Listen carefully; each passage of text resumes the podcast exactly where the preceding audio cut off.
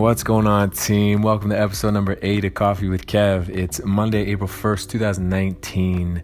Winter is over, spring is here, and today I want to talk to you all about uh, giving your training a little less thought and a little more heart. You know, I was uh, recently reading a lot of Chris Moore. If you don't know who Chris Moore is, he's one of the original uh, Barbell Shrugged guys, and he passed away in I think July of 2016. And before he did, he was a mentor of mine and uh, a huge inspiration in the way that I approach training. And I just, I loved his approach insofar that it was so much more about the joy of it and your ability to move well and in funky positions with this sort of weird, crazy external object that you don't really find anywhere else in nature that is a barbell. Um, you know, he went on to amazing things in, uh, you know, ended up squatting, you know, like 975 and uh, I think deadlifting, you know, 750 or something along those lines. You know, an amazing power athlete, but his, uh, his ability to sort of bring all of this together um, in such a beautiful way to relate to every other aspect of life is unparalleled. And it's sort of his inspiration that is uh, sort of why I'm why I'm talking about this today. Um, I've had countless experiences with people over the years who, you know, with the best of intentions, want to put the best possible program together to have them reach their goals as quickly as possible. And it's it's certainly an incredible thing, an incredibly valuable thing, you know, to have something designed specifically for you. But unfortunately, even the best program design can't account for all of the variables that are going to come up as time goes on. And a coach can never guarantee success. And saying that out loud on a podcast is shitty for my business, but that's the truth. And, you know, in an effort to be as transparent as possible, um, you know, I, I want to talk about this in relation to what's really important here. You know, sure, a coach can alter the course of your training, you know, based off of the obstacles that will inevitably get in the way, you know, aka life. But to me, unless you're competing at the highest level, it's just another example of sort of reducing one of the core aspects of why we do this down to just another box to check off. Let me explain. I asked in the first episode of the podcast. Why are you here?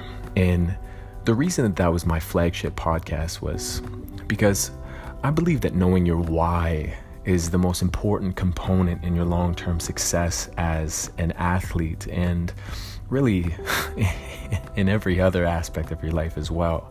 You know, I know that for me, it's had tremendous carryover uh, into all of those uh, other parts of my life because it's allowed me to wake up every morning with a full heart and focused intention.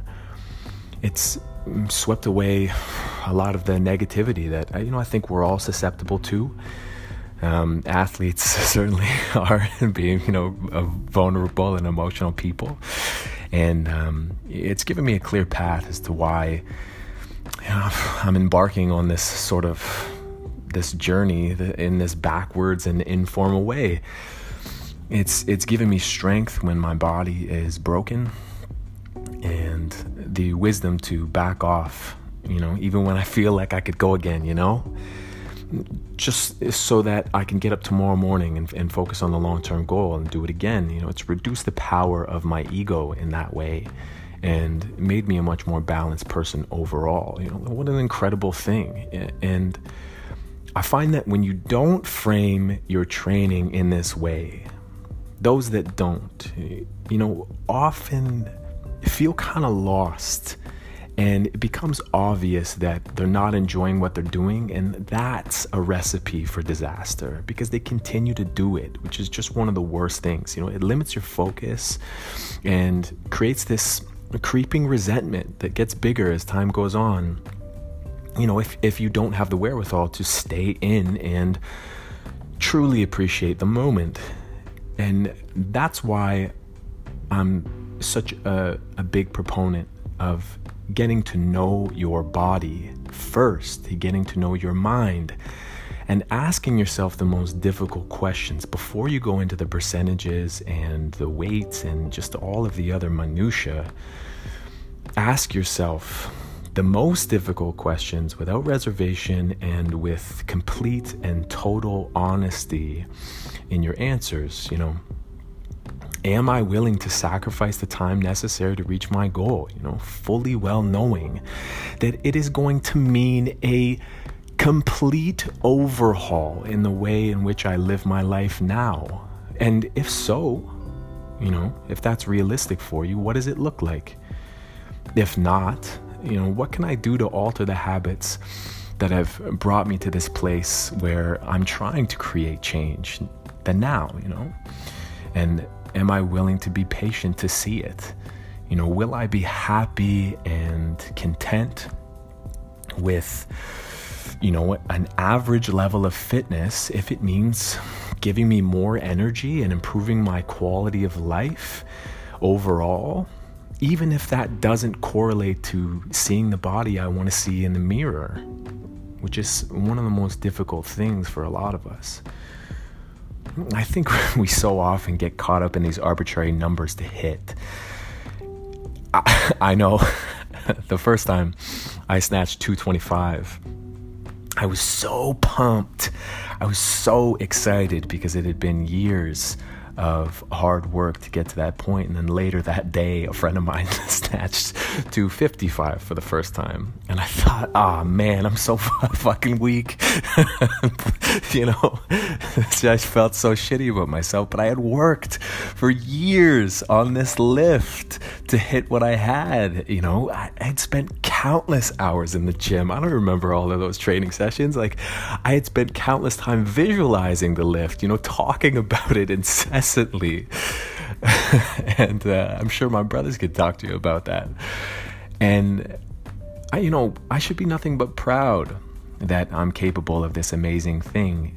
And in that way, you know, to never compare myself to others, but to instead, you know, really understand the difference between that that comparison and simply being the best that I can be and what that will mean in the end.